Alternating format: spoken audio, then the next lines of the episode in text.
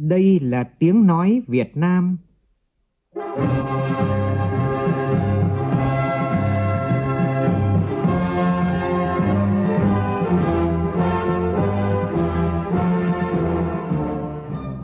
là tiếng nói Việt Nam, phát thanh từ Hà Nội, thủ đô nước Cộng hòa xã hội chủ nghĩa Việt Nam.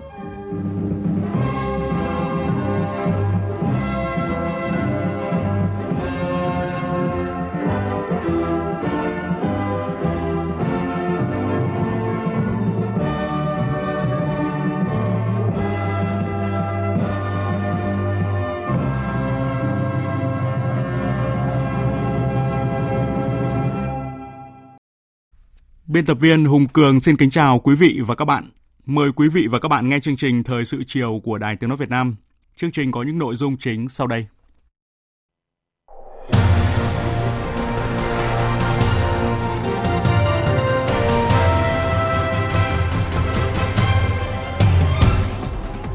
Thủ tướng Phạm Minh Chính ban hành chỉ thị số 27 yêu cầu đẩy mạnh các giải pháp cải cách và nâng cao hiệu quả giải quyết thủ tục hành chính, trong đó nghiêm cấm việc yêu cầu người dân cung cấp giấy tờ đã được số hóa. Thảo luận tại tổ, nhiều đại biểu Quốc hội đồng tình với việc kéo dài thời gian thực hiện dự án thu hồi đất bồi thường hỗ trợ tái định cư cảng hàng không quốc tế Long Thành đến hết năm 2024. Chủ tịch Ủy ban Mặt trận Tổ quốc Việt Nam thành phố Hà Nội cho biết phương án hỗ trợ nạn nhân vụ cháy ở quận Thanh Xuân sẽ được công bố trước ngày 6 tháng 11. Bình Dương được vinh danh top 1 cộng đồng thông minh thế giới. Trong phần tin quốc tế, Hội đồng quân chủ Malaysia họp đặc biệt và bầu chọn tiểu vương bang Johor Sultan Ibrahim Al Mahum làm quốc vương thứ 17. Quân đội Israel tăng cường đột kích vào giải Gaza, chuẩn bị tấn công quy mô lớn các mục tiêu của Hamas.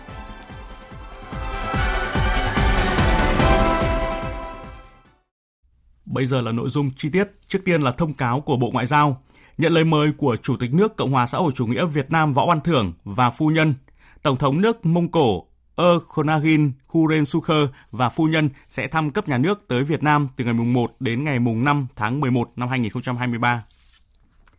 Tiếp tục chương trình kỳ họp thứ 6, sáng nay Quốc hội thảo luận cho ý kiến về dự án luật lực lượng tham gia bảo vệ an ninh trật tự ở cơ sở. Với 5 chương 34 điều, dự luật có những quy định nhằm tăng cường vai trò của người dân trong việc giữ gìn an ninh quốc gia và xây dựng địa bàn cơ sở vững mạnh toàn diện. Phóng viên Lại Hoa và Thu Huyền thông tin. Theo quy định của dự thảo luật lực lượng tham gia bảo vệ an ninh trật tự ở cơ sở, lực lượng tham gia bảo vệ an ninh trật tự ở cơ sở là lực lượng do chính quyền địa phương thành lập trên cơ sở tự nguyện của người dân để hỗ trợ công an xã, phường, thị trấn, gọi chung là cấp xã, thực hiện nhiệm vụ bảo vệ an ninh trật tự ở cơ sở và xây dựng phong trào toàn dân bảo vệ an ninh Tổ quốc. Theo đại biểu Tô Văn Tám, đoàn đại biểu Quốc hội tỉnh Con Tum, đây không phải là lực lượng chính quy, do đó không thuộc biên chế nhà nước. Để loại trừ cảm nhận lực lượng này đang được chính quy hóa thì các quy định về tiêu chuẩn tuyển chọn, trình từ thủ tục tuyển chọn cần được đơn giản hóa hơn nữa. Hay cơ cấu vị trí, cơ cấu tổ chức này cũng cần mang tính quần chúng hơn nữa. Tôi nói ví dụ tại điều 16 của dự thảo có quy định là nhiệm vụ của chức danh thì tôi nghĩ là nên thay bằng cái quy định là tổ bảo vệ an ninh trật tự thì có tổ trưởng, tổ phó, tổ viên mà không nên dùng cái từ chức danh bởi vì khi mà dùng cái từ chức danh vì bổ nhiệm chức danh thì nó cảm giác chính quy Dự thảo luật quy định lực lượng tham gia bảo vệ an ninh trật tự ở cơ sở được kiện toàn từ lực lượng bảo vệ dân phố, công an xã bán chuyên trách và các chức danh đội trưởng đội phó đội dân phòng. Tuy nhiên, đại biểu Nguyễn Minh Tâm, đoàn đại biểu Quốc hội tỉnh Quảng Bình và đại biểu Đỗ Ngọc Thịnh, đoàn đại biểu Quốc hội tỉnh Khánh Hòa cho rằng dự thảo chưa quy định rõ việc kiện toàn từ ba lực lượng này. Nếu đã xác định lực lượng tham gia bảo vệ an ninh trật tự ở cơ sở được kiện toàn từ lực lượng bảo vệ dân phố thì cũng đồng nghĩa với việc ở phường và thị trấn khi đã ừ, thành lập lực lượng tham gia bảo vệ an ninh trật tự thì không còn tồn tại lực lượng bảo vệ dân phố. Vậy thì lực lượng này sẽ được bố trí như thế nào, nhất là đối với các trưởng, phó trưởng ban bảo vệ dân phố ở phường và thị trấn? Tôi đề nghị cần phải bổ sung nội dung này trong khoản 2 điều 2 dự thảo luật như sau lực lượng tham gia bảo vệ an ninh trật tự ở cơ sở là lực lượng do chính quyền địa phương thành lập trên cơ sở hợp nhất tổ chức của lực lượng bảo vệ dân phố, công an xã bán chuyên trách và các chức danh đội trưởng, đội phó, đội dân phòng để hỗ trợ công an xã, phường, thị trấn thực hiện nhiệm vụ bảo vệ an ninh trật tự ở cơ sở và xây dựng phong trào toàn dân bảo vệ an ninh Tổ quốc. Đây là lực lượng mang tính tự nguyện cao, sẵn sàng tham gia vì công việc chung và đa số là những công việc liên quan đến cuộc sống hàng ngày của người dân. Do đó, theo đại biểu Hoàng Anh Công, đoàn đại biểu Quốc hội tỉnh Thái Nguyên, cần có những quy định pháp lý rõ để phát huy hiệu quả hoạt động của lực lượng này. Quy định về cái thẩm quyền để cơ quan nào có quyền kiểm tra, thanh tra, ờ, giám sát và biện pháp xử lý thế nào đối với những những người tham gia lực lượng an ninh trật tự cơ sở mà có cái hành vi vi phạm, vi phạm vào điều cấm, vi phạm pháp luật, ờ, nhũng nhiễu người dân thì chúng ta phải có cái biện pháp và phải có người chịu trách nhiệm thì lúc đấy thì bộ, bộ, bộ cái cái lực lượng này sẽ đảm bảo được cái cái tính nghiêm minh, cái tính trong sạch và thực sự là mang tính tự nguyện của người dân. Liên quan đến tiêu chuẩn tuyển chọn lực lượng tham gia bảo vệ an ninh trật tự ở cơ sở, các ý kiến đề nghị ưu tiên tuyển chọn các trường hợp là bộ đội, công an xuất ngũ, cựu chiến binh, đảng viên, đoàn thanh niên, đồng bào dân tộc, người trong các tôn giáo, người am hiểu về phong tục tập quán, nắm vững địa bàn, người có uy tín. Nhiều đại biểu đề nghị bổ sung quy định tiêu chuẩn về độ tuổi tối đa. Theo đó, độ tuổi tối đa khi tham gia lực lượng này là không quá 65 tuổi. Chiều nay, Quốc hội thảo luận tại tổ về điều chỉnh một số nội dung của Nghị quyết 53 năm 2017 của Quốc hội về báo cáo nghiên cứu khả thi dự án thu hồi đất, bồi thường, hỗ trợ tái định cư cảng hàng không quốc tế Long Thành. Các đại biểu đồng tình với việc kéo dài thời gian thực hiện dự án thu hồi đất, bồi thường, hỗ trợ tái định cư cảng hàng không quốc tế Long Thành đến hết năm 2024. Nhóm phóng viên Thu Huyền và Lại Hoa tiếp tục phản ánh. Theo tờ trình, chính phủ kiến nghị Quốc hội cho phép kéo dài thời gian thực hiện dự án thu hồi bồi thường hỗ trợ tái định cư cảng hàng không quốc tế Long Thành đến hết năm 2024, đồng thời kiến nghị tổng mức đầu tư dự án điều chỉnh là 19.200 tỷ đồng, lũy kế giải ngân đến thời điểm hiện nay là gần 17.000 tỷ đồng. Nhu cầu vốn để tiếp tục thực hiện hoàn thiện dự án là 2.500 tỷ đồng. Thảo luận tại tổ, đại diện đoàn đại biểu Quốc hội tỉnh Đồng Nai, nơi thực hiện dự án thu hồi bồi thường hỗ trợ tái định cư cảng hàng không quốc tế Long Thành cho biết, kiến nghị Quốc hội cho phép kéo dài thời gian thực hiện dự án đến hết năm 2024 nhằm hoàn thiện hạ tầng kỹ thuật. Riêng việc giải phóng mặt bằng và bồi thường đến nay đã gần hoàn thiện. Đối với kinh phí, Ủy ban Nhân dân tỉnh Đồng Nai đã ứng trước 1.300 tỷ đồng, chủ yếu phục vụ cho công tác giải phóng mặt bằng. Từ thực tế khảo sát, đại biểu Quản Minh Cường, trưởng đoàn đại biểu Quốc hội tỉnh Đồng Nai và đại biểu Bùi Xuân Thống, phó trưởng đoàn đại biểu Quốc hội tỉnh Đồng Nai cho biết còn những bất cập trong quá trình thực hiện. Hai năm Covid gần như là không có kiểm đếm, không có đền bù, không gì cả. Kho bạc tài khóa thôi thì nó không thanh toán được nữa. Mà khi thanh toán rồi thì trên thực tế 20 năm chúng ta quy hoạch sân bay, chúng ta quy hoạch treo của đó, không biết khi nào thực hiện. Việc quản lý vô cùng khó. Dân trong 20 năm thì người ta bán chuyển nhượng, không biết là thế nào một luật thì không cấm. Đến bây giờ thì cái việc là hiện tại là lên đến mấy nghìn đơn khiếu nại hiện nay vẫn còn 235 đơn là không chấp nhận cái kết quả giải quyết.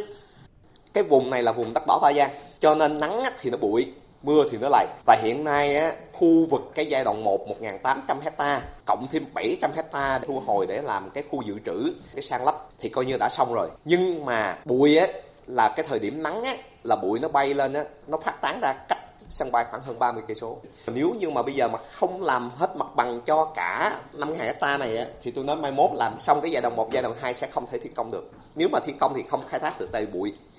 Đồng tình với việc kéo dài thời gian thực hiện dự án thu hồi đất bồi thường hỗ trợ tái định cư cảng hàng không quốc tế Long Thành đến hết năm 2024.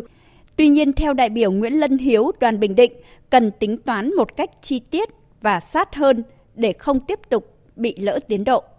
Với những băn khoăn của đại biểu Quốc hội về việc chậm 3 năm đối với dự án đền bù giải phóng mặt bằng cảng hàng không quốc tế Long Thành có dẫn đến ảnh hưởng tiến độ chung của dự án, Bộ trưởng Bộ Giao thông Vận tải Nguyễn Văn Thắng khẳng định. À, chúng ta có thể chậm giải phóng mặt bằng à, và gia hạn tới 2024, nhưng cái tiến độ chung của dự án cảng không Long Thành à, sẽ đến giờ phút này chúng ta đang kiểm soát được theo như cái đánh giá cá nhân của tôi với cái trách nhiệm vừa là bộ trưởng bộ giao thông vận tải quản lý ngành quản lý nhà nước và vừa là uh, cái người mà cũng rất là sát sao đối với dự án này thì tôi nghĩ rằng là uh, chúng dự án tổng thể của cảng không Long Thành nếu có chậm thì cũng sẽ không quá một năm.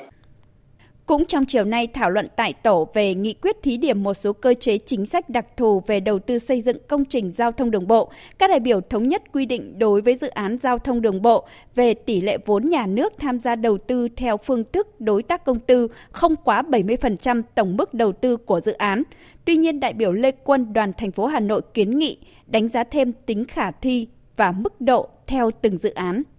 khi chúng ta tính toán thì nên tính toán cái tỷ lệ 70% cũng là phù hợp. Khi đó thì chúng ta đánh giá tổng thể dự án tốt hơn. Đảm bảo được làm sao chúng ta cũng tính toán, bài toán hiệu quả đối với đầu tư công cũng như là hiệu quả đối với đầu tư tư và đặc biệt bài toán liên quan đến lợi ích và quyền lợi của người dân. Bởi vì khi đó chúng ta mới tính toán được tổng thể hơn.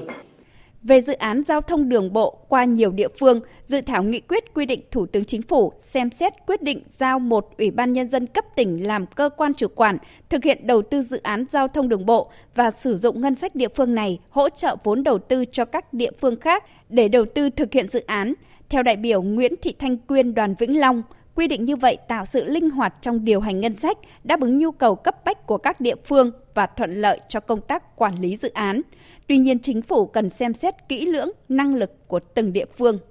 Chính phủ đánh giá trên cơ sở xem xét năng lực điều hành, khả năng làm chủ đầu tư dự án của một số địa phương nhất định khi trao quyền vì dự án giao thông mà quy mô lớn thì đòi hỏi khả năng điều phối, năng lực điều hành, xử lý nhanh các vướng mắc phát sinh trong quá trình thực hiện và chủ đầu tư thì phải đủ năng lực, kinh nghiệm, khả năng triển khai nhanh nhất, tốt nhất các phần việc có liên quan từ việc chuẩn bị dự án, giải phóng mặt bằng, thi công, chất lượng, tiến độ hoàn thành và tăng cường cái trách nhiệm phối hợp giữa các bên có liên quan thì tôi cho rằng đây là những cái điều mà quan trọng nhất.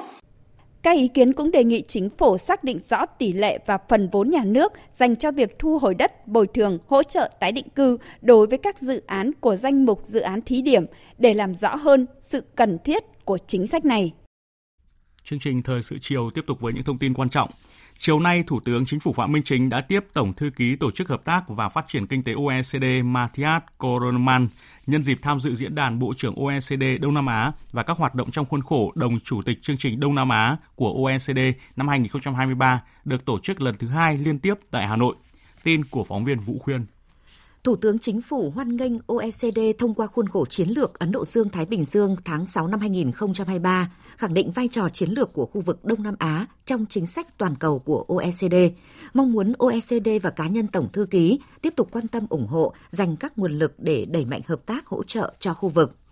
đánh giá cao quan hệ tốt đẹp và ngày càng thực chất giữa Việt Nam và OECD, Thủ tướng Chính phủ đề nghị hai bên trao đổi nâng tầm quan hệ, thúc đẩy xây dựng khuôn khổ hợp tác mới, thực chất hiệu quả hơn, là hình mẫu cho hợp tác giữa OECD và các nước.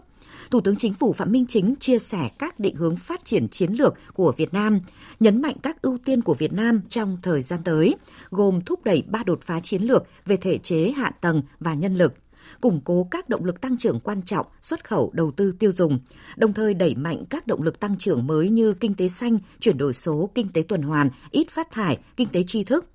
Thủ tướng đề nghị OECD giúp Việt Nam xây dựng chính sách thu hút đầu tư chất lượng cao để vừa giúp Việt Nam tham gia sâu hơn vào chuỗi giá trị và cung ứng toàn cầu, vừa bảo đảm lợi ích nhà đầu tư và vừa thích ứng hiệu quả với việc áp dụng các quy chuẩn mới, đặc biệt là thuế tối thiểu toàn cầu. Thủ tướng cũng kêu gọi OECD hỗ trợ Việt Nam thúc đẩy các động lực tăng trưởng mới như chuyển đổi xanh, chuyển đổi số, phát triển thị trường carbon, các quy chuẩn xanh, ít phát thải, đổi mới sáng tạo, vân vân. Đây là các lĩnh vực hợp tác phù hợp với thế mạnh của OECD mà Việt Nam hiện có nhu cầu và ưu tiên thúc đẩy. Tổng thư ký cảm ơn tình cảm tốt đẹp của Thủ tướng Chính phủ, đánh giá cao vai trò chủ chốt của Việt Nam trên cương vị đồng chủ tịch chương trình SEARP đặc biệt là sáng kiến tổ chức Diễn đàn Bộ trưởng OECD Đông Nam Á. Tổng thư ký hoan nghênh chủ đề sâu sắc cấp thiết của diễn đàn năm nay, đầu tư bền vững và chất lượng, động lực mới cho quan hệ đối tác OECD Đông Nam Á, đã phản ánh đúng quan tâm và thu hút sự tham gia của nhiều cấp bộ trưởng các nước. Tổng thư ký ấn tượng trước thành quả phát triển của Việt Nam, nhất là trong bối cảnh kinh tế toàn cầu khó khăn, đầu tư toàn cầu sụt giảm, đầu tư vào Việt Nam liên tục tăng – Tổng thư ký cho rằng trong bối cảnh môi trường toàn cầu có nhiều biến đổi, Việt Nam còn nhiều dư địa để thu hút đầu tư chất lượng cao, hướng tới phát triển xanh bền vững. Tổng thư ký tái khẳng định tầm quan trọng chiến lược của khu vực Đông Nam Á nói chung và Việt Nam nói riêng đối với OECD, nhất trí nâng tầm quan hệ Việt Nam OECD và sẵn sàng hợp tác với Việt Nam trong các lĩnh vực hai bên cùng quan tâm. Cũng chiều nay tại trụ sở chính phủ, Thủ tướng Phạm Minh Chính đã tiếp ông Yamamoto Ichita, thống đốc tỉnh Gunma của Nhật Bản, đang thăm và làm việc tại Việt Nam. Thủ tướng và Thống đốc chia sẻ đánh giá về quan hệ đối tác chiến lược sâu rộng Việt Nam-Nhật Bản đang trong giai đoạn phát triển mạnh mẽ, toàn diện, ngày càng sâu sắc và thực chất với sự tin cậy chính trị cao. Thời gian tới, Thủ tướng đề nghị chính quyền tỉnh Gunma và ngài thống đốc tiếp tục ủng hộ, thúc đẩy các hoạt động giao lưu đoàn, giao lưu văn hóa, giao lưu nhân dân, hợp tác du lịch giữa tỉnh Gunma và Việt Nam, tổ chức các hoạt động kỷ niệm lễ hội tại tỉnh cũng như tại Việt Nam, tăng cường quan hệ hợp tác với địa phương Việt Nam, khuyến khích các doanh nghiệp của tỉnh đầu tư nhiều hơn vào Việt Nam trong các lĩnh vực tỉnh có thế mạnh như chuyển đổi số, chuyển đổi năng lượng, công nghiệp công nghệ cao, công nghiệp chế biến, chế tạo, công nghiệp hỗ trợ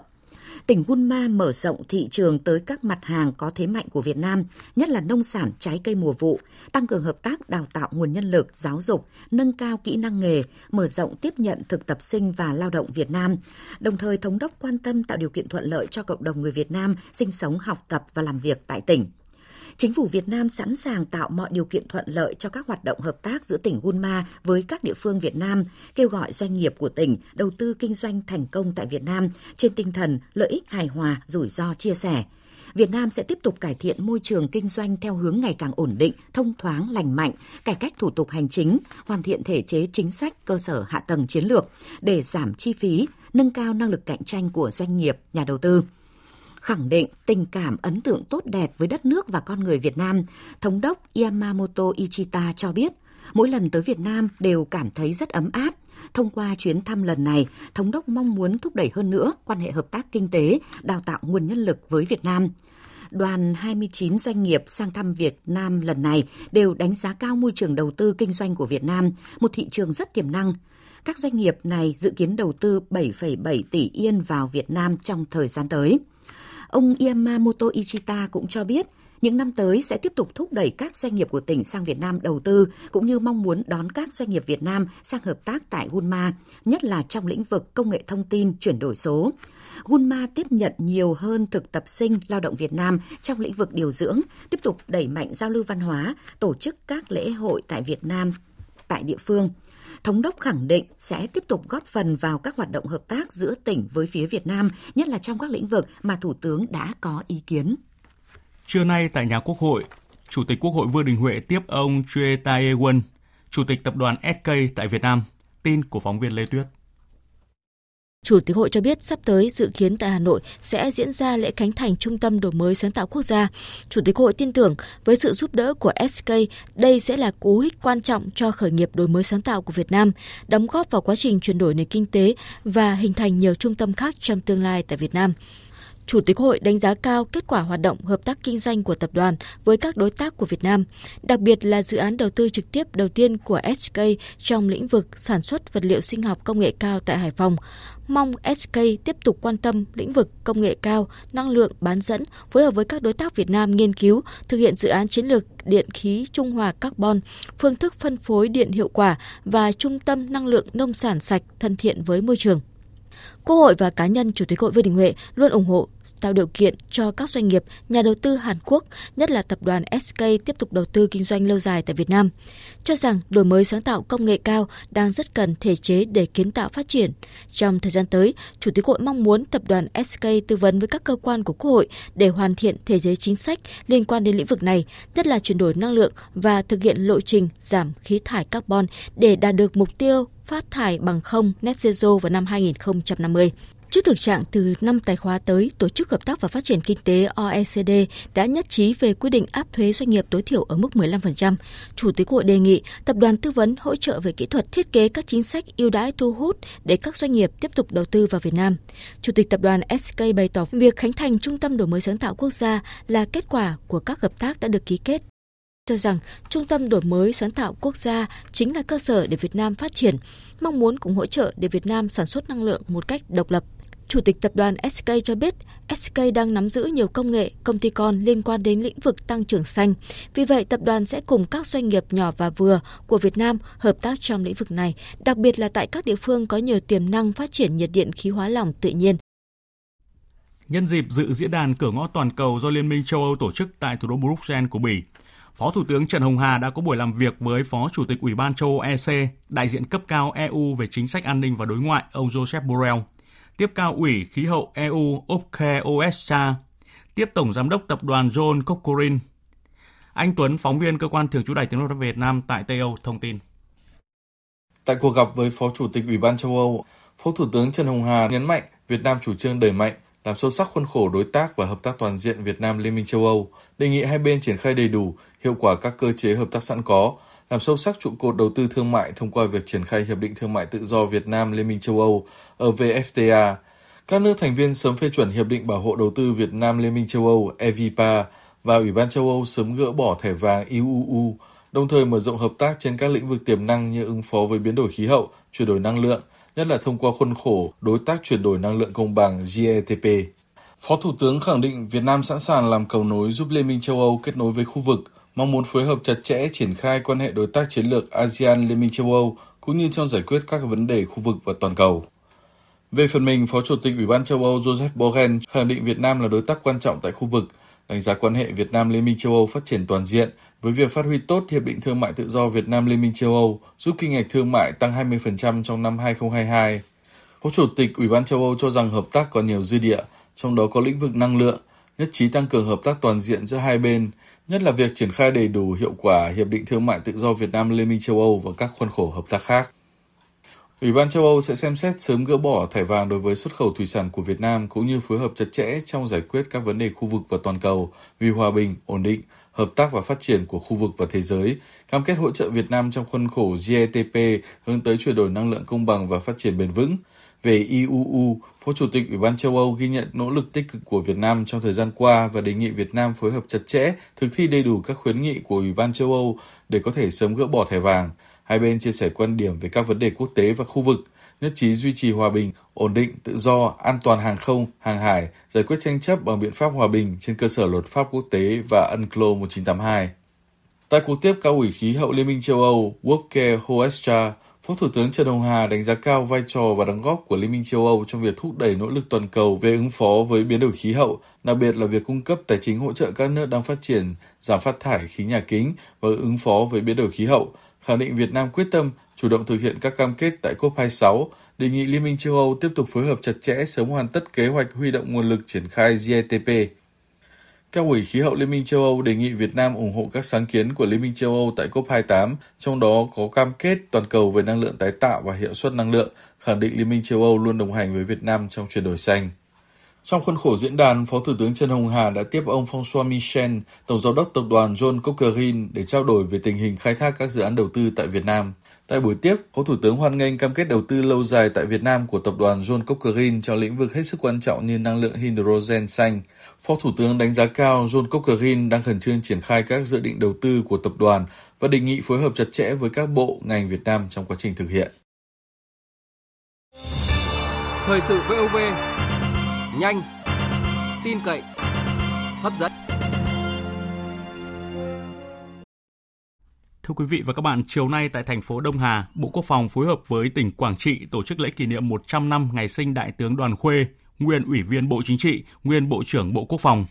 Đại tướng Lương Cường, Ủy viên Bộ Chính trị, chủ nhiệm Tổng cục Chính trị Quân đội Nhân dân Việt Nam dự lễ kỷ niệm. Phóng viên Đình Thiệu tại miền Trung thông tin.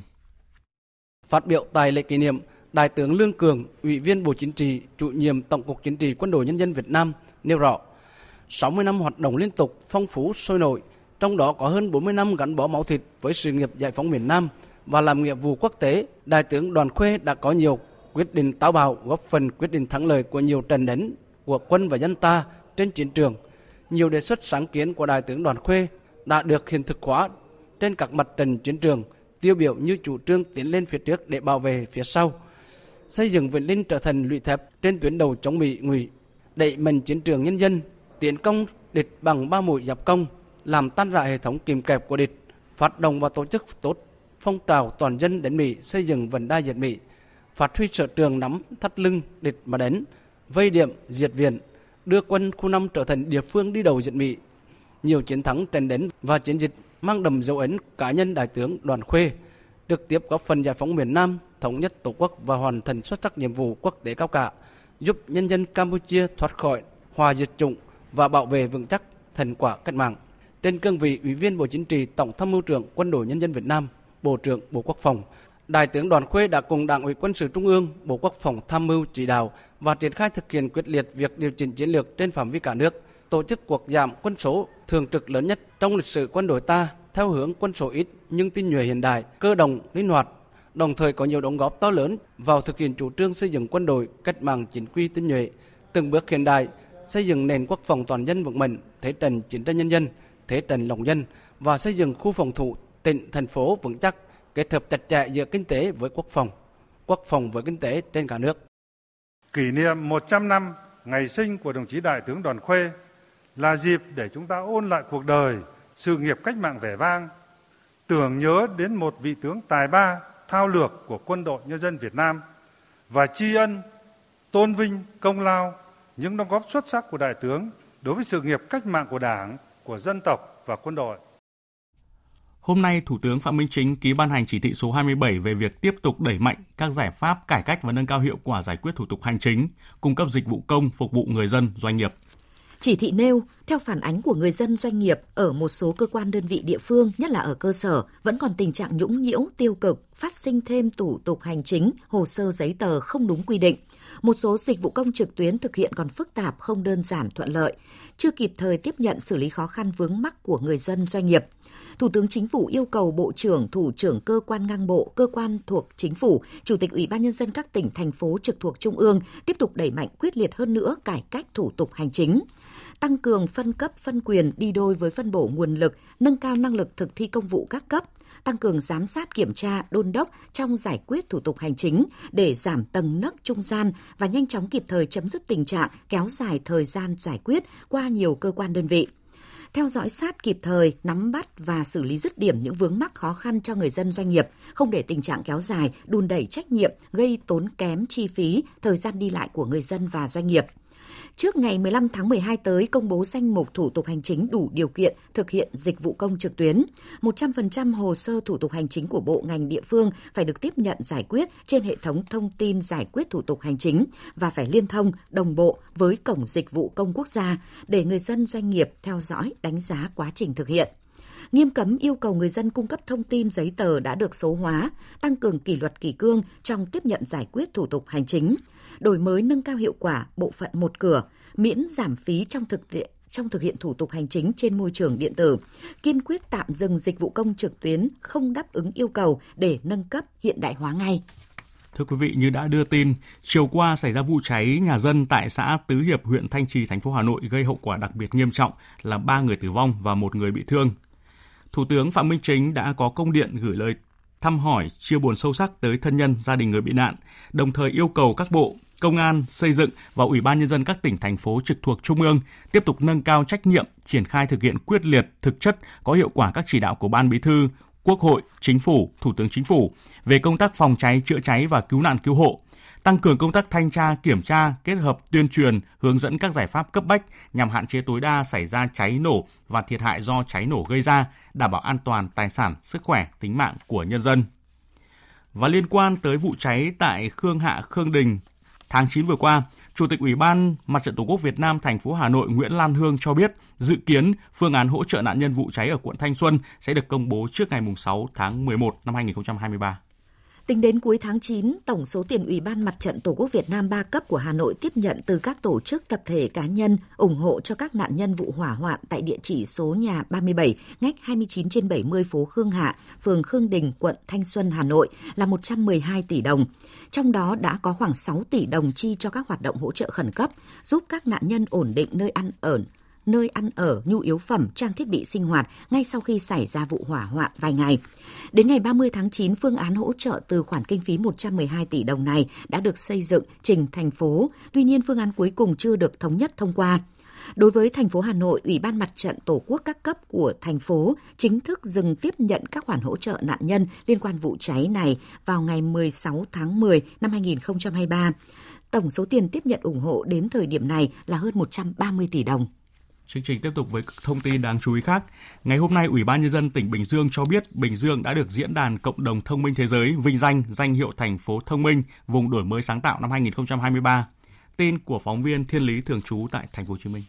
Để được vinh danh, Bình Dương đã vượt qua các ứng cử viên nặng ký đến từ các quốc gia như Mỹ, Brazil, Canada, Úc. Như vậy, Bình Dương là cộng đồng thông minh đầu tiên của Việt Nam được vinh danh là cộng đồng thông minh thế giới.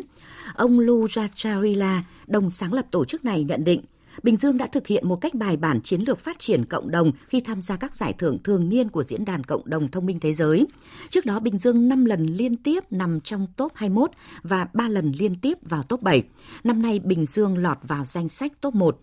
Diễn đàn Cộng đồng Thông minh ICF gồm hơn 200 đô thị thông minh thịnh vượng trên thế giới. Việc đánh giá dựa theo bộ 6 tiêu chí bao gồm kết nối băng thông rộng, lực lượng lao động, đổi mới sáng tạo, bình đẳng tiếp cận kỹ thuật số, ủng hộ khích lệ và bền vững. Thực hiện việc đưa người lao động đi làm việc ở nước ngoài theo chương trình phi lợi nhuận trong những năm qua, Bộ Lao động Thương binh và Xã hội đã đưa được hơn 136.000 lượt người lao động đi làm việc ở các thị trường như là Hàn Quốc, Nhật Bản, Đài Loan, Trung Quốc và Cộng hòa Liên bang Đức. Trong đó lao động ở các tỉnh miền Trung chiếm tỷ lệ cao. Đây là thông tin được đưa ra tại hội thảo thúc đẩy đưa người lao động các tỉnh miền Trung Tây Nguyên đi làm việc ở nước ngoài thông qua chương trình phi lợi nhuận và bàn giải pháp giảm số lượng lao động không về nước đúng quy định. Sự kiện do Bộ Lao động Thương binh và Xã hội tổ chức với sự tham dự của đại diện Sở Lao động Thương binh và Xã hội, Trung tâm Dịch vụ Việc làm nhiều tỉnh, thành phố, khu vực miền Trung, Tây Nguyên. Tin của phóng viên Hà Nam. Thời gian qua, công tác đưa người lao động Việt Nam đi làm việc ở nước ngoài theo chương trình phi lợi nhuận đã có bước phát triển mạnh mẽ cả về số lượng và chất lượng. Thị trường lao động được mở rộng, tạo thu nhập cho người lao động. Tuy nhiên, bên cạnh những kết quả đạt được, công tác đưa người lao động Việt Nam đi làm việc ở nước ngoài theo hợp đồng vẫn còn gặp một số khó khăn nhất định, nhất là ở vùng sâu, vùng xa, do trình độ văn hóa và ý thức kỷ luật của người lao động chưa cao, tiền lương tại một số thị trường chưa đủ sức hấp dẫn người lao động – công tác vay vốn cho người lao động gặp khó khăn. Bà Đinh Thị Ngọc Lan, Phó Giám đốc Sở Lao động Thương binh và Xã hội tỉnh Quảng Bình và ông Hoàng Ngọc Trung, Phó Giám đốc Sở Lao động Thương binh và Xã hội tỉnh Thanh Hóa nêu thực tế. Tỉnh Quảng Bình thì à, cũng là một trong những cái tỉnh mà có cái số lao động vi phạm cái hợp đồng cũng như là cư trú bất hợp pháp ở các thị trường Nhật Bản, đặc biệt là Hàn Quốc rất là lớn. Thì đây cũng là một cái vấn đề mà chúng tôi đặt ra là phải tìm các cái giải pháp để mà giảm thiểu cái số lượng lao động uh, cư trú bất hợp pháp tại các cái nước này. Chúng tôi cũng đẩy mạnh các cái giải pháp tuyên truyền, tư vấn cho người lao động trước khi đi, rồi là tổ chức các cái hội nghị tập huấn hướng dẫn cho cán bộ địa phương trong cái công tác quản lý người lao động trên địa bàn và tuyên truyền cho các cái gia đình có lao động đi làm việc ở nước ngoài là phải chấp hành các cái chủ trương chính sách của nhà nước trong việc đưa lao động đi làm việc ở nước ngoài cũng như là chấp hành các cái quy định của các cái nước sở tại để giảm thiểu cái số lao động bất hợp pháp. Từ khi có chủ trương thực hiện đưa người lao động đi làm việc theo chương trình phi lợi nhuận thì số lao động của tỉnh Thanh Hóa đi làm theo chương trình này tăng lên cả về số lượng và chất lượng. Đặc biệt, thu nhập của người lao động đi làm việc tại Hàn Quốc ngày càng tăng. Hàng năm số tiền người lao động đi làm việc tại Hàn Quốc gửi về tỉnh chiếm 35 trong tổng số tiền của người lao động toàn tỉnh gửi về cho gia đình. Nhiều lao động sau khi về nước với kinh nghiệm và kỹ năng nghề nghiệp đã tích lũy và vững bước trên con đường khởi nghiệp, trở thành các nhà đầu tư, chủ doanh nghiệp, tạo việc làm cho một số bộ phận lao động khác, đóng góp sự phát triển của quê hương đất nước. Bên cạnh những kết quả đã được đối với chương trình phi lợi nhuận, vẫn còn tồn tại một số vấn đề như lao động vi phạm hợp đồng hay một số lao động đã được chủ sử dụng lao động lựa chọn nhưng bị hủy hợp đồng đã làm ảnh hưởng đến quyền và lợi ích của người lao động. Tại hội thảo, các đại biểu cho rằng để thúc đẩy việc đưa người lao động đi làm việc ở nước ngoài theo các chương trình phi lợi nhuận, cần nâng cao chất lượng công tác đào tạo cho người lao động để nâng cao trình độ ngoại ngữ, tay nghề, kỹ năng ứng xử trong quan hệ lao động, hiểu biết pháp luật của Việt Nam và nước sở tại, các định hướng lâu dài để tìm kiếm việc làm phát triển sự nghiệp sau khi kết thúc hợp đồng lao động về nước. Bên cạnh đó, cần tăng cường phối hợp giữa các ban quản lý lao động, đại sứ quán Việt Nam tại các quốc gia tiếp nhận lao động và đối tác để quản lý hỗ trợ người lao động trong thời gian làm việc ở nước ngoài đẩy mạnh việc xây dựng mạng lưới người lao động hồi hương, tạo diễn đàn để người lao động chia sẻ kinh nghiệm, hỗ trợ lẫn nhau trong việc chuẩn bị các kỹ năng cần thiết trong tìm kiếm việc làm ý tưởng khởi nghiệp phù hợp với khả năng. Cũng tại khu vực miền Trung Tây Nguyên, sáng nay tại thành phố Gia Nghĩa, Bộ Công Thương phối hợp với Ủy ban Nhân dân tỉnh Đắk Nông tổ chức hội nghị ngành công thương 15 tỉnh miền Trung Tây Nguyên lần thứ 9. Tin của phóng viên Đài tiếng nói Việt Nam tại Tây Nguyên. Khu vực miền Trung Tây Nguyên hiện có 11 khu kinh tế, 62 khu công nghiệp, tạo việc làm cho gần 325.000 lao động. Tổng kim ngạch xuất khẩu 9 tháng qua ước đạt 11,6 tỷ đô la Mỹ, giảm 3,4% so với cùng kỳ và đạt 67% kế hoạch năm 2023. Bộ Công Thương đánh giá các tỉnh miền Trung Tây Nguyên đã kịp thời xây dựng kế hoạch cụ thể để triển khai các nghị quyết, chương trình hành động của Trung ương, nhưng sản xuất công nghiệp của một số địa phương chậm phục hồi, tăng trưởng thấp, thiếu tính bền vững. Quy mô sản xuất và trình độ công nghệ thiết bị của các doanh nghiệp trong khu vực còn hạn chế, chưa có nhiều dự án lớn với công nghệ hiện đại, kỹ thuật cao tạo động lực phát triển. Sản phẩm chế biến thô và gia công còn chiếm tỷ trọng lớn trong cơ cấu ngành công nghiệp và cơ cấu hàng hóa xuất khẩu. Công nghiệp hỗ trợ phát triển chậm, chưa đáp ứng được nhu cầu. Trong khi đó, hoạt động liên kết giữa các địa phương, các doanh nghiệp còn hạn chế, thiếu sự phối hợp đồng bộ để hình thành các trung tâm sản xuất, chuỗi cung ứng hàng hóa dịch vụ nhằm khai thác tốt tiềm năng, lợi thế, phát triển của toàn vùng. Nhiều khó khăn hạn chế đã được các đại biểu chỉ ra tại hội nghị ngành công thương 15 tỉnh miền Trung Tây Nguyên. Ông Nguyễn Sinh Nhật Tân, Thứ trưởng Bộ Công Thương, nói. Hội nghị tập trung để thảo luận kinh nghiệm nhằm tháo gỡ những khó khăn, vướng mắc liên quan trong công tác quản lý nhà nước của các sở, ngành ở địa phương và qua đó đề xuất các cái giải pháp thúc đẩy sản xuất kinh doanh, tạo sự liên kết, hỗ trợ, hợp tác trong phát triển ngành công thương của mỗi tỉnh, thành phố và toàn khu vực. Đồng thời cũng tạo cơ hội cho các doanh nghiệp trong khu vực gặp gỡ, tìm hiểu cơ hội hợp tác xúc tiến đầu tư và thương mại nhằm tăng cường các hoạt động liên kết đầu tư, phát triển sản xuất, đẩy mạnh giao thương giữa các địa phương trong khu vực. Thưa quý vị và các bạn, mặc dù nền kinh tế vẫn chịu tác động cả trực tiếp và gián tiếp từ bên ngoài, cũng như những khó khăn nội tại, song trong báo cáo đánh giá kết quả thực hiện kế hoạch phát triển kinh tế xã hội năm 2023, dự kiến kế hoạch phát triển năm 2024, trình bày trước Quốc hội, chính phủ vẫn đặt mục tiêu đạt mức cao nhất các chỉ tiêu kế hoạch năm 2023, trong đó tăng trưởng GDP đạt trên 5%, lạm phát khoảng 3,5 đến 4%, làm tiền đề để đạt các mục tiêu tăng trưởng trong năm 2024 và các năm tiếp theo. Trong các chỉ đạo điều hành của chính phủ cũng đều nhấn mạnh việc gắn tăng trưởng kinh tế với phát triển bền vững, chuyển đổi xanh, chuyển dịch năng lượng, chuyển sang nền kinh tế tuần hoàn, phát thải carbon thấp. Theo các chuyên gia, Việt Nam hoàn toàn có thể thực hiện tốt hai nhiệm vụ song hành này. Phóng viên Anh Tú đề cập nội dung. Theo tiến sĩ Lê Duy Bình, Giám đốc Economica Việt Nam, các đòi hỏi cao về tiêu chuẩn chất lượng sản phẩm hàng hóa của các thị trường cũng là cơ hội cho doanh nghiệp và nền kinh tế chuyển đổi xanh, đáp ứng nhu cầu và xu thế hội nhập trong một thế giới đang nỗ lực để trở nên xanh hơn. Ngoài cái việc mà nó giúp cho nền kinh tế của chúng ta khai thác được những cái lợi thế mang tính chất là cạnh tranh mang tính chất là so sánh này thì đó là một cú hích bắt buộc nền kinh tế của chúng ta phải chuyển đổi đặc biệt ngành sản xuất những lĩnh vực như nông lâm sản phẩm rồi là những cái tác nhân khác ở trong khu vực này, từ những cơ sở thu mua, chế biến, rồi là người nông dân cũng phải thay đổi lại những cái phương thức sản xuất kinh doanh của mình. Từ đó có thể nâng cao được cái chất lượng của hàng hóa, thay đổi về cái cách thức kinh doanh theo nhiều chuyên gia, với tiêu chuẩn môi trường của thị trường EU đặt ra như tiêu chuẩn sạch từ trang trại đến bàn ăn hay xu hướng giảm dấu chân carbon trong sản xuất và tiêu dùng, mà cụ thể là cơ chế điều chỉnh biên giới carbon, EU áp dụng bắt buộc phải kê khai tiêu chuẩn khí thải đối với 6 sản phẩm công nghiệp nhập khẩu vào thị trường này từ mùng 1 tháng 10 năm 2023, cũng giúp cho nhà sản xuất của Việt Nam quan tâm tới sản xuất theo chuỗi, phát triển kinh tế tuần hoàn. Chuyên gia năng lượng Hà Đăng Sơn, Giám đốc Trung tâm Nghiên cứu Năng lượng và Tăng trưởng Xanh, Liên hiệp các hội khoa học và kỹ thuật Việt Nam dẫn chứng. À, ví dụ như là các cơ chế CBAM chẳng hạn, à, khi mà chúng ta xuất khẩu các cái sản phẩm sang các quốc gia ở châu Âu thì họ sẽ bắt chúng ta phải báo cáo về các cái lượng phát thải khí nhà kính mà đã tạo ra trong cái quá trình sản xuất. Và những cái ngành công nghiệp nặng là những cái ngành mà có cái lượng phát thải khí nhà kính cũng khá là lớn đây là những thách thức có thật và cái việc mà phải xem xét và tiến tới đầu tư những cái giải pháp mà sử dụng năng lượng tiết kiệm hiệu quả cũng như những cái giải pháp về uh, giảm cái phát thải khí nhà kính uh, trong cái quá trình sản xuất của các doanh nghiệp Việt Nam là điều bắt buộc. Ông Nguyễn Hoa Cương, Phó Viện trưởng Viện Nghiên cứu Quản lý Kinh tế Trung ương cũng nhấn mạnh tầm quan trọng của việc chuyển đổi tăng trưởng xanh trong cộng đồng doanh nghiệp Việt Nam, đặc biệt là khối doanh nghiệp nhỏ và vừa gắn với các cam kết của chính phủ về việc đưa phát thải dòng về không net zero vào năm 2050.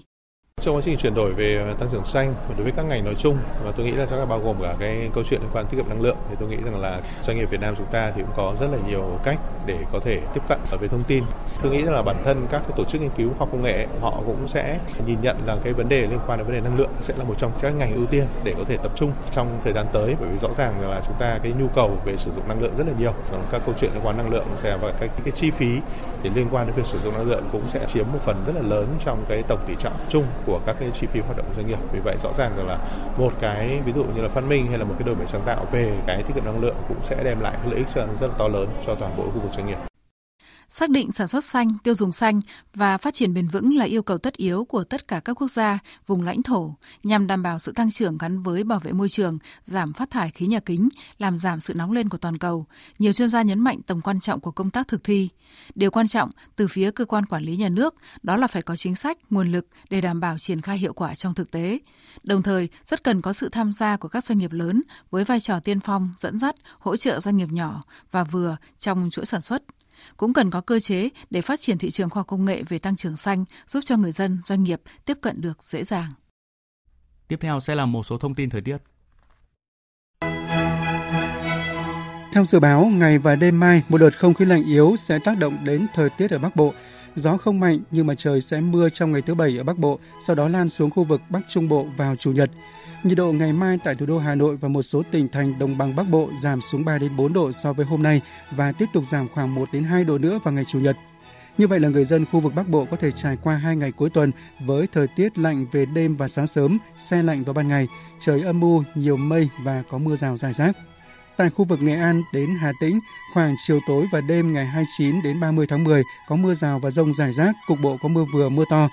Còn ở Nam Bộ, những ngày tới sẽ tiếp tục xảy ra mưa rào và rông trên diện rộng. Đáng lưu ý là diễn biến chiều cường ở khu vực này. Theo dự báo, đỉnh chiều cường đợt này có khả năng xuất hiện vào ngày 29 đến 31 tháng 10. Thời gian xuất hiện đỉnh chiều từ 4 giờ đến 6 giờ và từ 17 giờ đến 19 giờ hàng ngày. Mức độ rủi ro thiên tai do chiều cường ở khu vực hạ lưu sông Sài Gòn, Đồng Nai và khu vực hạ lưu sông Tiền và sông Hậu ở cấp độ 2. Đây là đợt chiều cường cao trong năm, cần đề phòng ngập úng ở những vùng trung thấp và ven sông.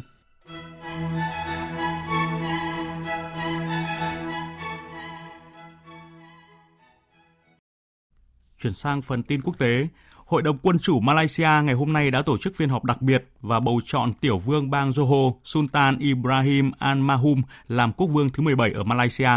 Phóng viên Đài Tiếng Nói Việt Nam thường trú khu vực ASEAN thông tin. Tân quốc vương Sultan Ibrahim sẽ đăng cơ vào ngày 31 tháng 1 năm 2024, trở thành vị quốc vương thứ 17 của Malaysia và trị vì đất nước trong nhiệm kỳ kéo dài 5 năm.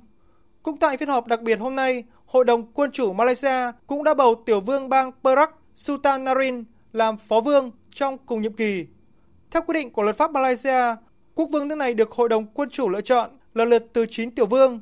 Theo đó, tiểu vương bang Johor chính là người tiếp theo trong danh sách kế vị tiểu vương bang Pahang An Sultan Abdullah hiện đang là quốc vương Malaysia. Quốc vương hiện nay sẽ kết thúc nhiệm kỳ trị vì đất nước vào ngày 30 tháng 1 năm 2024. Dù quốc vương có những đặc quyền riêng, song thực quyền tại Malaysia vẫn thuộc về cơ quan hành pháp với thủ tướng là người đứng đầu. Tuy nhiên, tại quốc gia mà người theo đạo hồi chiếm số đông như Malaysia, hoàng gia vô cùng được xem trọng và người đứng đầu hoàng gia có tiếng nói nhất định đối với các vấn đề chính trị. Hôm nay, quân đội Israel thông báo lục quân nước này với sự yểm trợ của các thiết bị bay không người lái và máy bay tiêm kích đã bất ngờ đột kích vào giải Gaza để tấn công các mục tiêu của Hamas. Thông báo của quân đội Israel cho biết cuộc đột kích này nhằm vào các mục tiêu ở khu vực trung tâm của giải Gaza. Vào đêm hôm trước, lực lượng bộ binh Israel cũng đã tiến hành cuộc tấn công tương tự ở khu vực phía bắc của vùng lãnh thổ này của Palestine. Theo kết quả thăm dò dư luận công bố hôm nay trên tờ Marib của Israel, gần 50% số người Israel được hỏi cho biết họ không muốn quân đội Israel vội vàng triển khai cuộc tấn công quy mô lớn trên bộ tại giải Gaza. Trong khi đó, chính quyền Ai Cập đang tiến hành điều tra các chi tiết liên quan vụ việc một tên lửa rơi xuống thành phố Taba của nước này, giáp với biên giới Israel và gây ra một số thiệt hại cho con người và cơ sở hạ tầng. Phóng viên Tuấn Nguyễn từ Ai Cập thông tin. Theo giới truyền thông Ai Cập, tên lửa đã rơi trúng một cơ sở cứu thương và tòa nhà hành chính của bệnh viện thành phố Taba thuộc tỉnh Nam Sinai của nước này. Vụ việc đã khiến 6 người bị thương nhẹ và một số thiệt hại về vật chất. Cơ quan y tế Ai Cập cho biết hiện tất cả những người bị thương trong vụ việc đều đã được xuất viện sau khi được điều trị cần thiết và tình trạng sức khỏe đã ổn định. Các cơ quan chức năng của Ai Cập đang tiến hành công việc cần thiết tại hiện trường để điều tra nguyên nhân vụ việc và xác định nguồn gốc tên lửa được phóng đi. Đồng thời, Ai Cập tuyên bố sẽ xem xét mọi lựa chọn và bảo lưu quyền đáp trả vào thời điểm thích hợp. Đáng chú ý, thành phố Taba nằm sát biên giới với Israel, chỉ cách thành phố Eilat của Israel khoảng 10 km và cách giải Gaza 220 km. Trong khi đó, phía Israel cho rằng tên lửa được phóng nhằm vào thành phố Eilat của nước này, nhưng do nhầm lẫn nên đã rơi xuống thành phố Taba của Ai Cập. Cộng đồng quốc tế đang đẩy mạnh các hoạt động nhân đạo, ngoại giao nhằm kêu gọi thiết lập hành lang viện trợ nhân đạo. Bên cạnh đó, công tác cứu trợ trên thực địa cũng đang được triển khai nhằm hỗ trợ cho người dân tại Gaza. Tổng hợp của biên tập viên Hạnh Phúc. Đại hội đồng Liên Hợp Quốc đã nối lại phiên họp đặc biệt khẩn cấp lần thứ 10 để thảo luận về cuộc xung đột Hamas-Israel. Chủ tịch đại hội đồng, ông Denis Francis nhấn mạnh cần phải đảm bảo những sự hỗ trợ khẩn cấp đến được với những người đang cần, từ cung cấp thực phẩm cơ bản đến tuyến đường di chuyển an toàn dành cho đội ngũ nhân viên cứu trợ nhân đạo và y tế. Cùng thời điểm, thông báo chung phát đi từ Hội nghị Thượng đỉnh Liên minh châu Âu đang diễn ra tại Bruxelles, Bỉ cũng bày tỏ quan ngại sâu sắc đối với tình hình nhân đạo đang xấu đi ở Gaza. Tuyên bố kêu gọi tiếp cận và viện trợ nhân đạo liên tục, nhanh chóng, an toàn và không bị cản trở đối với những người cần giúp đỡ thông qua tất cả các biện pháp cần thiết, bao gồm các hành lang nhân đạo và tạm dừng xung đột vì nhu cầu nhân đạo. Chủ tịch Hội đồng châu Âu Charles Michel nhấn mạnh, hành lang nhân đạo cấp thiết tại giải Gaza là không thể chờ đợi. Chúng ta đã nói rất nhiều về sự cần thiết của các hành động nhân đạo. Tình hình nhân đạo đang xấu đi nghiêm trọng và tầm quan trọng của việc triển khai các biện pháp nhằm đảm bảo khả năng tiếp cận thiết bị và viện trợ nhân đạo, thực phẩm, nước, điện, thuốc men. Chúng ta cần phải tích cực, bao gồm cả các hành lang nhân đạo, các điểm tạm dừng nhân đạo, để cho phép viện trợ nhân đạo được chuyển giao. Theo số liệu của Liên Hợp Quốc, khoảng 1,4 triệu trong số 2,3 triệu cư dân của Gaza đã phải rời bỏ nhà cửa, hơn một nửa số cơ sở chăm sóc sức khỏe ban đầu ở Gaza và khoảng 1 phần 3 số bệnh viện tại đây đã ngừng hoạt động. Nhu cầu viện trợ nhân đạo tại giải Gaza đang trở nên cấp thiết hơn bao giờ hết. Giám đốc Hội đồng Kinh tế Quốc gia Mỹ Leo Brainer trong một tuyên bố mới đây đã đánh giá cao tốc độ tăng trưởng kinh tế Mỹ trong quý 3. Tuy nhiên, chuyên gia này cũng cảnh báo chi phí tín dụng sẽ làm giảm kỳ vọng trong tương lai. Biên tập viên Mỹ Hà thông tin.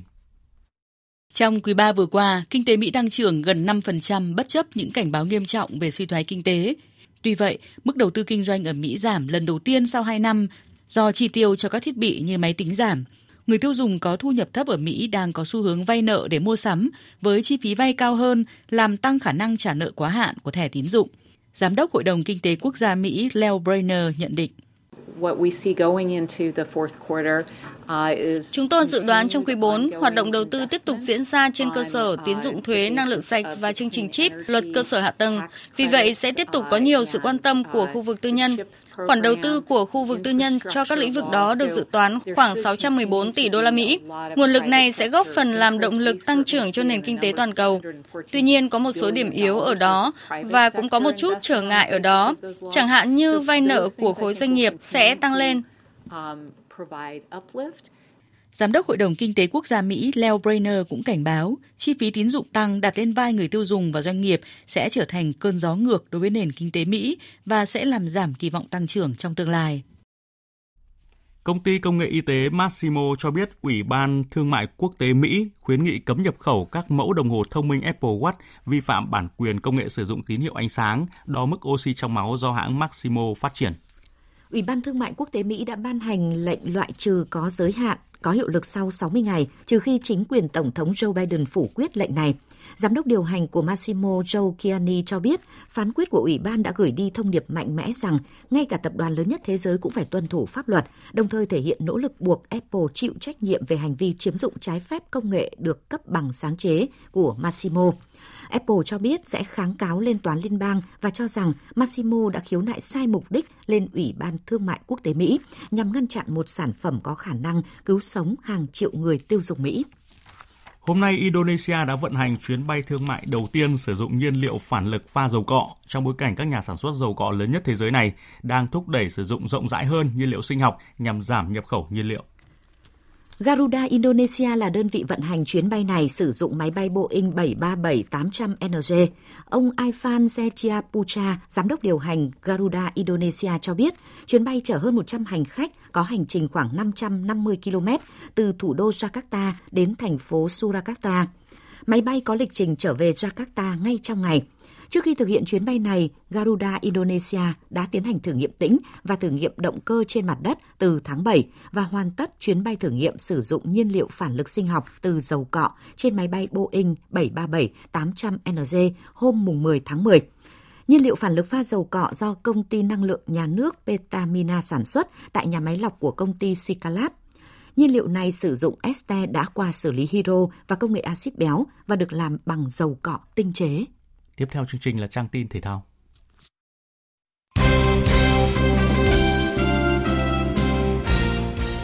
Thưa quý vị và các bạn, tối nay vòng 2 V-League 2023-2024 khởi tranh với cặp đấu giữa Viettel và Đông Á Thanh Hóa bắt đầu lúc 19 giờ 15 trên sân Hàng Đẫy.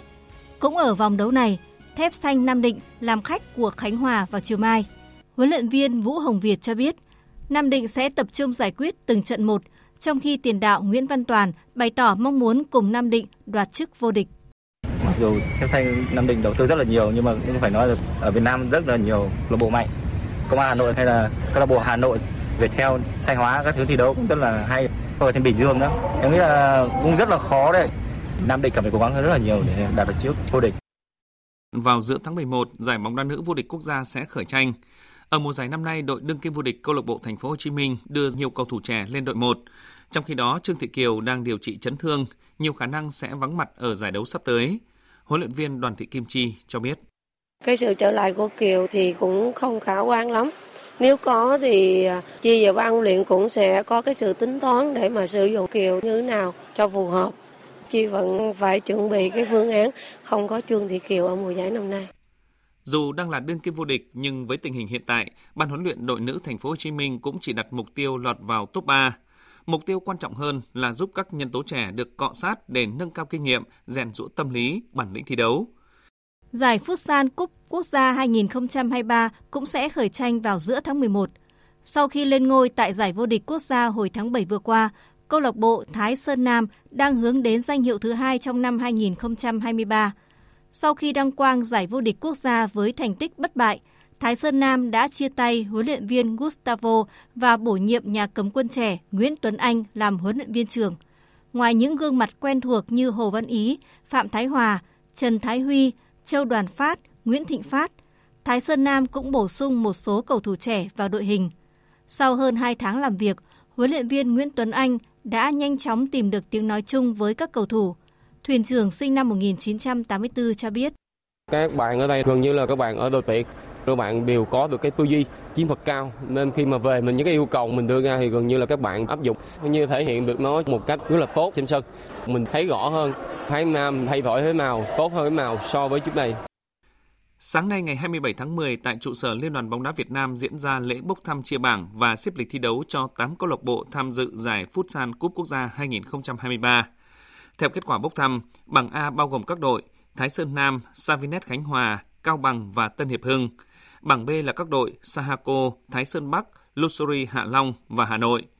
Các đội thi đấu theo thể thức vòng tròn một lượt tính điểm. Hai đội nhất nhì của mỗi bảng sẽ giành quyền vào bán kết.